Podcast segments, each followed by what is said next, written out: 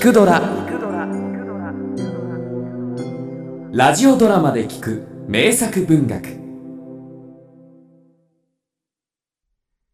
猿の絵の運命、片岡哲平。秀夫より母へ。前略お母さん。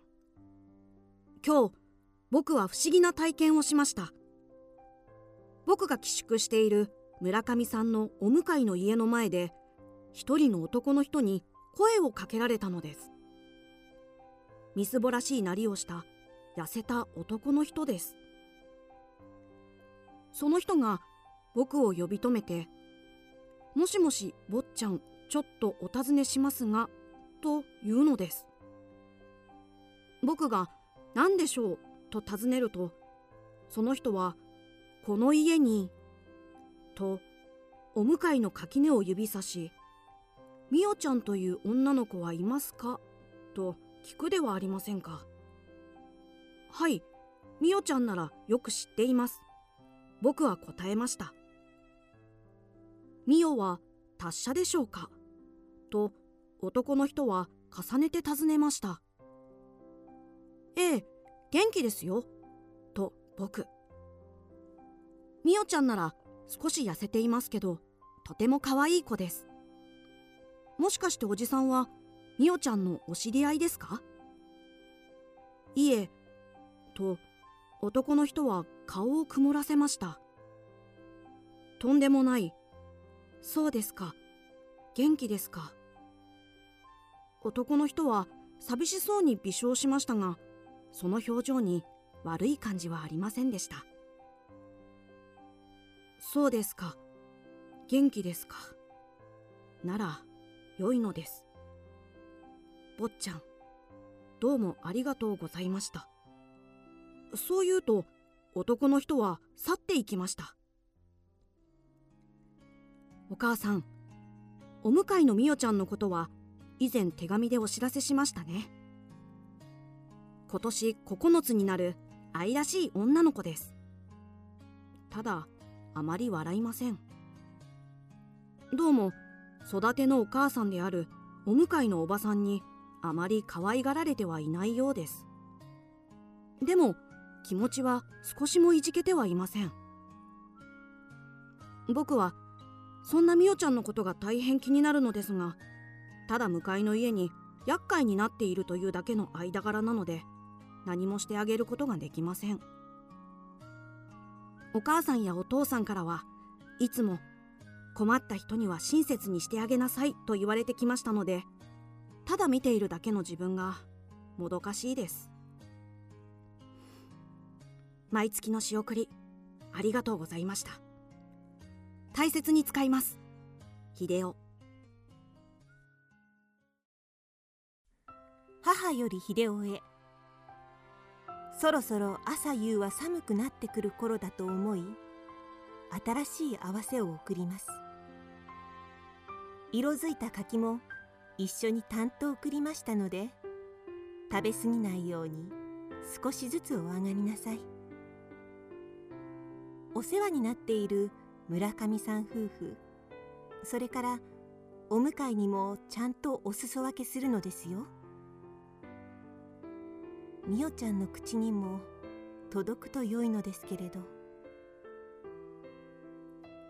お前の手紙を読んでいると、私までみおちゃんが気の毒で胸が痛くなってきます。その男の人ですけれど、ひょっとしてみおちゃんの本当のお父様ではないかしら。どうもそんな気がします。けれども、あなたの本分は学業。あまり人様のことにかまけすぎないように。とはいえ、気の毒な境遇、気になります。それとなく、気にかけておあげなさい。何よりお前が風邪などひきませぬように。母より。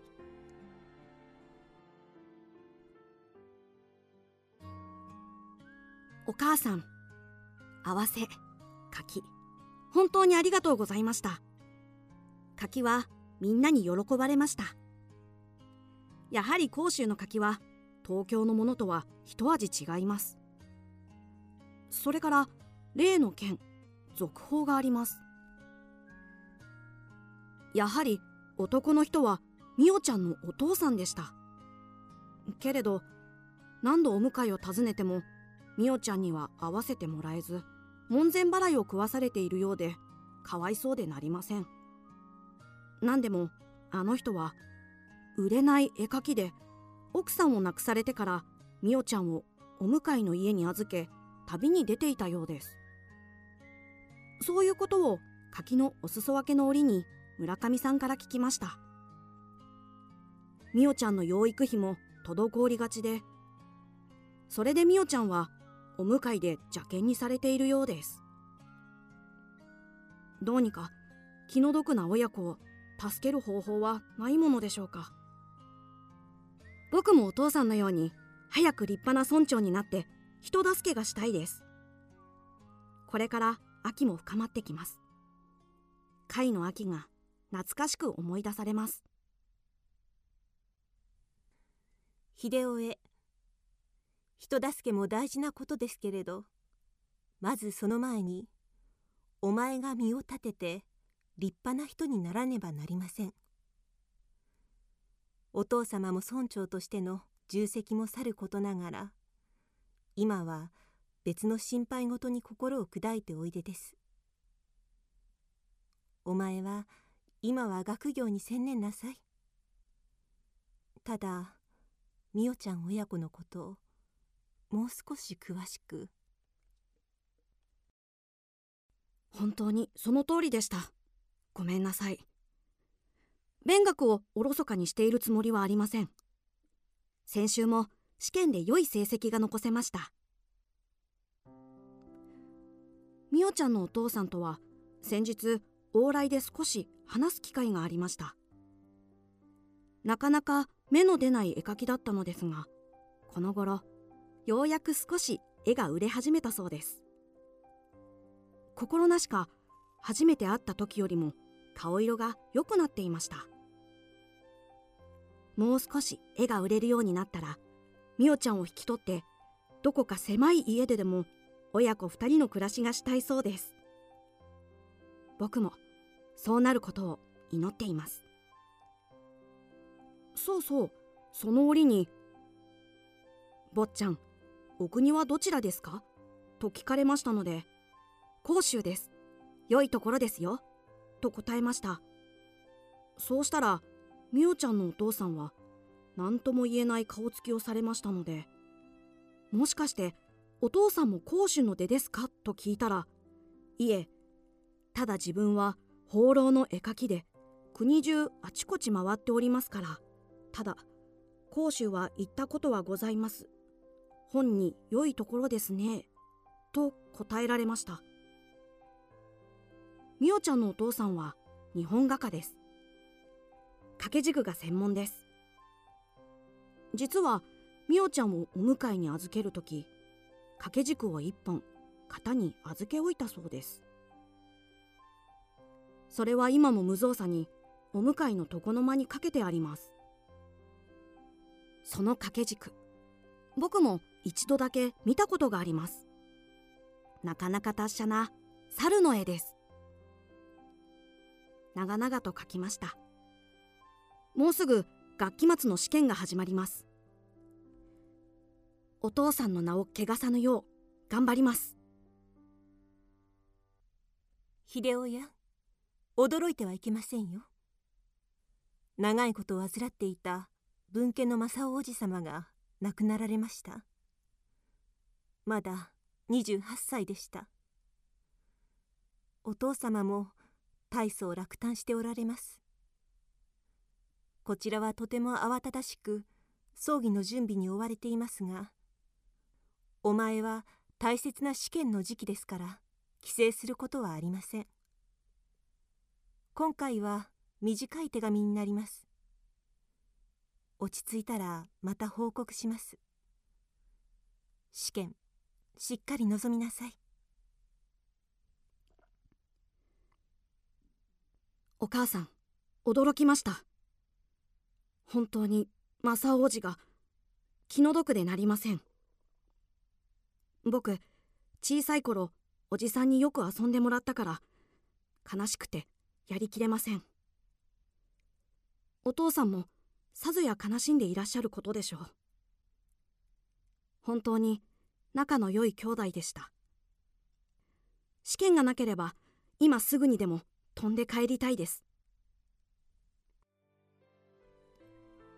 葬儀は無事に済ませました。個人の人徳で、弔問者も多く、立派な葬儀でしたよ。お父様も、気丈に挨拶をされました。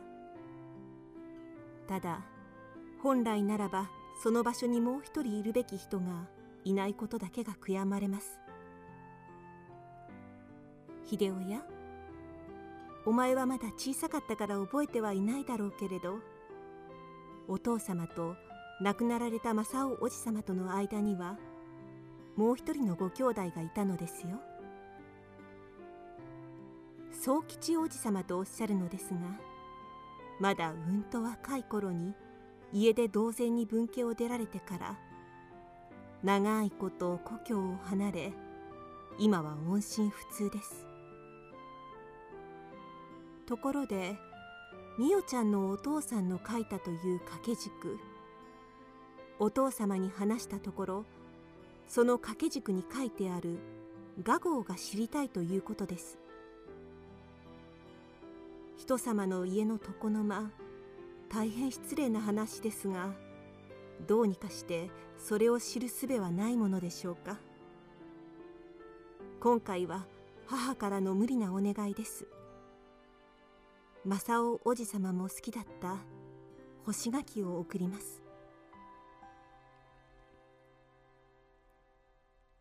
お母さん、干し柿のおすわけに乗じて、お向かいの座敷に上がり込み、画号を確認してきましたよ。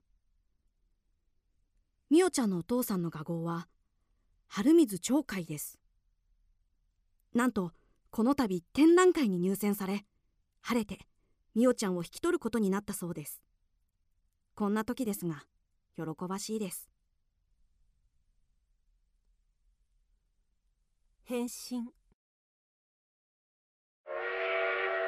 お母さん、突然の電報、驚きました。お父さんが調教される。小さな村とはいえ、村長が一体何事でしょう。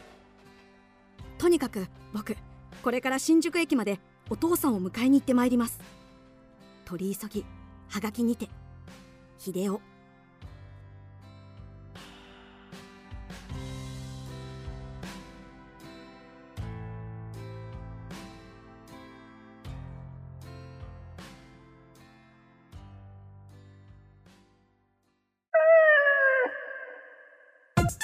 きくドラは YouTube にもチャンネルを開設。